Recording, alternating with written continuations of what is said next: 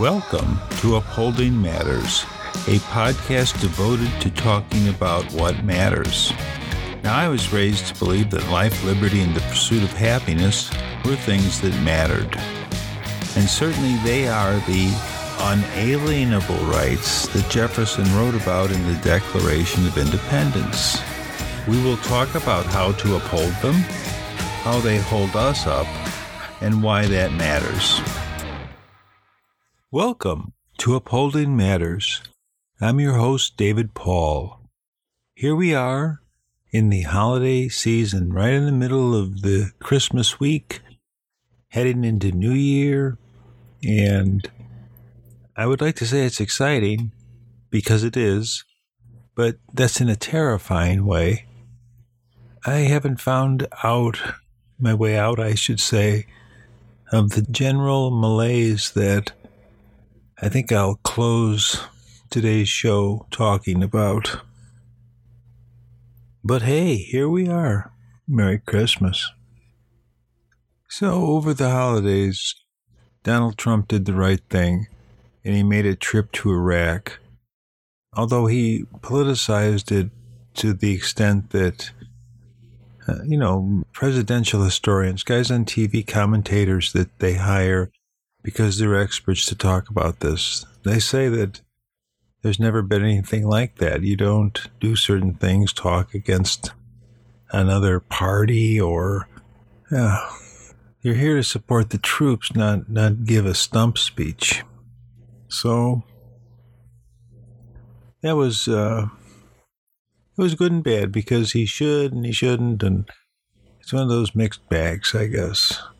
Now I'll tell you what is also a mixed bag. We did a little thing over the holidays. We watched um, Christmas movies, and they included Home Alone and Home Alone 2. And spoiler alert Donald Trump's in Home Alone 2.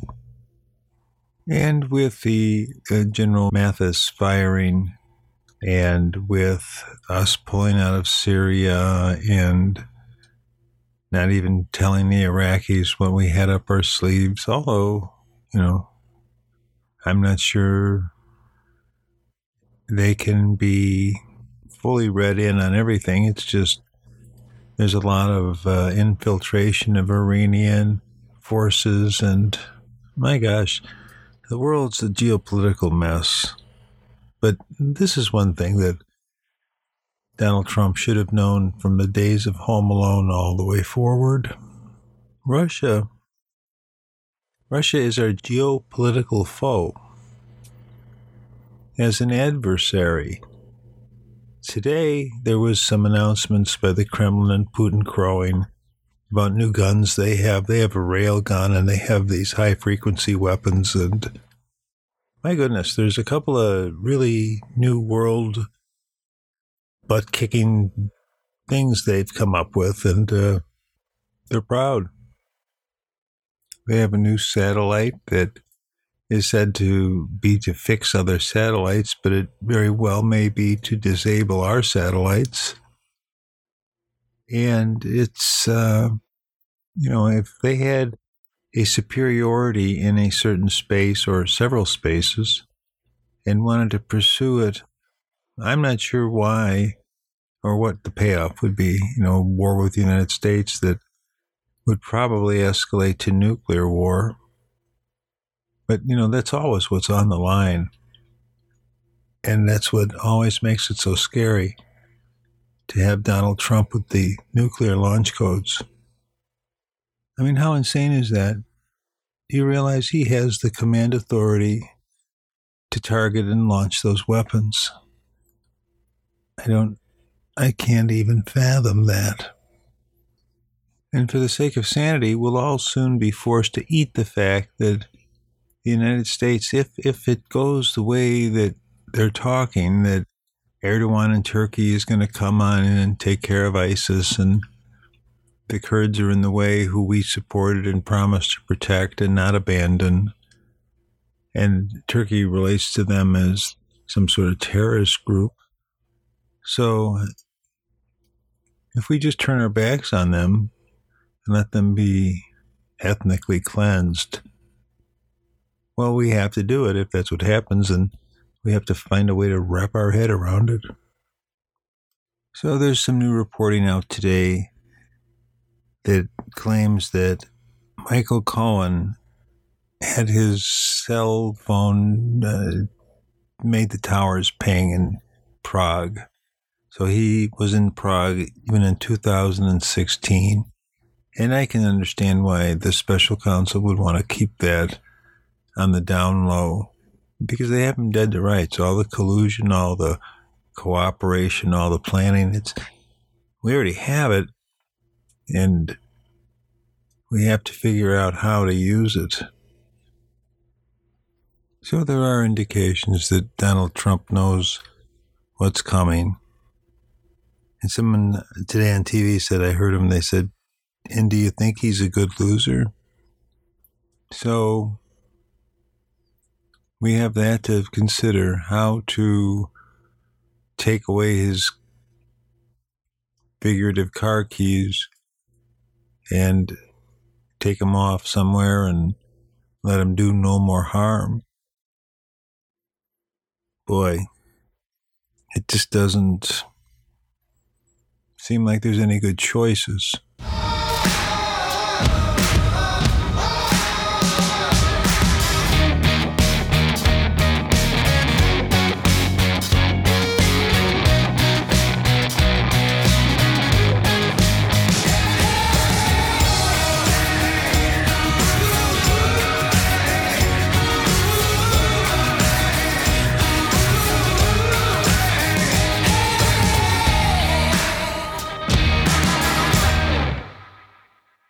Okay. Well, I just realized that this is the last show of the year. 2018 has been an interesting year. Let's say that 2016 was the bump on the head, and 2018 was just a continuation of the concussion. It it really feels well like the end of something. You know, we're heading for this democratic control of the House of Representatives, and they'll have a lot of authority to investigate things, something that the um, House Republicans have refused to do up until this point. So I get it. It's politics. And I hope you remember the saying, all politics is local. And that has proved to be true for me because this is where I do anything that involves acting in political ways, other than perhaps this podcast, which I hope reaches a much wider audience. And I can give an example of how that is also not the case. For instance, have you heard some of this stuff uh, reporting on the EPA and we knew that this Scott Pruitt, who was a fracker from Oklahoma, he uh, cut the regulations, and there's these pipes that are just factories spewing out quantities of stuff that's harmful and pesticides that are banned all over the world being now used with impunity on our food. And really there's nothing you can do about it because you can't fight the farmer, you can't fight the company that doesn't live here. There is only one recourse, and that is to keep raising the issues. And it's sad to make as big of a problem as stink as you can. I mean, who wants to do that? But sometimes I can see where people just don't really pay attention to you unless you do.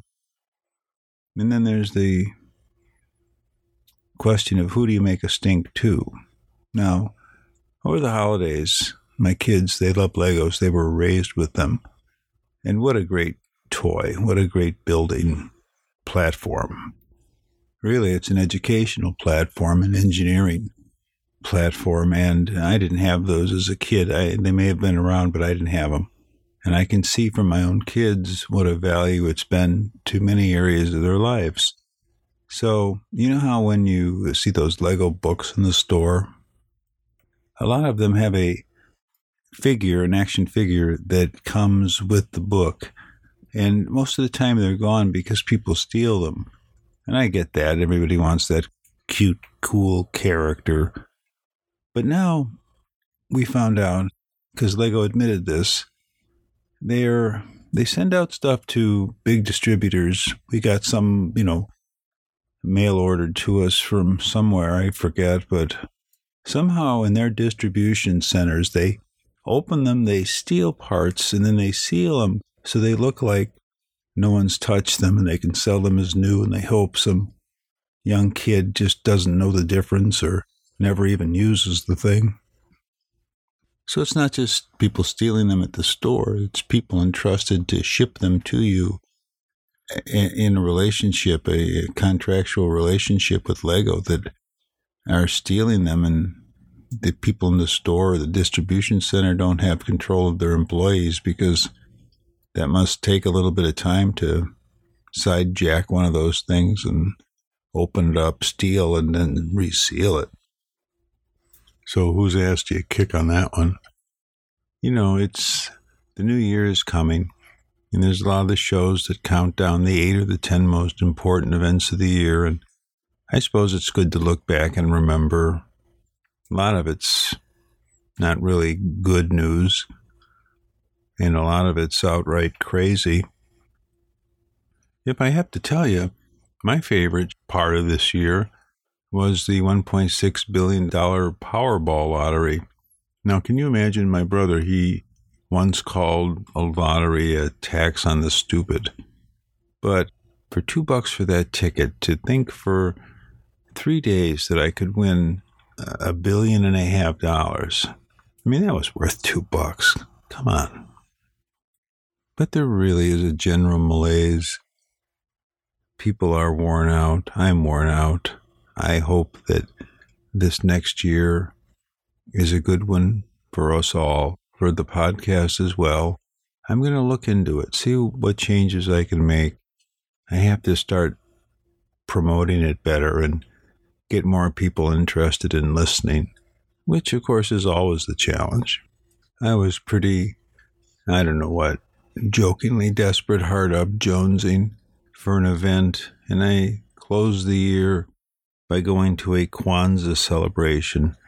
Um, my good sport coat that I've had for 40 years had an accident, and I ordered a new one and it arrived by mail just as I was about to leave to go to this Kwanzaa event so I could look good. And it was cool. That was a good thing that happened today.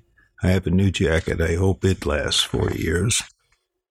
And while I applaud people's efforts, I do question certain things.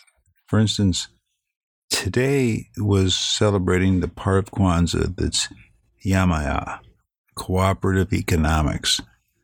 And this thing was held in a strip mall that had a large room. And basically, there's vendors all around trying to sell you stuff that no one will buy any other time. And I'm not talking about life insurance or glasses, you know, beauty aids, hair care products, clothing of a certain type. And, oh, well, it just, we have to celebrate economics and hold each other up and help each other prosper and give a fair deal and but I'm not sure. It's like if you had a church or a celebration of some sort and there were just a lot of vendors. I guess it happens everywhere. Well, anyway, we're going to do stuff. It's going to be a new year, a new attitude, and a lot more to talk about.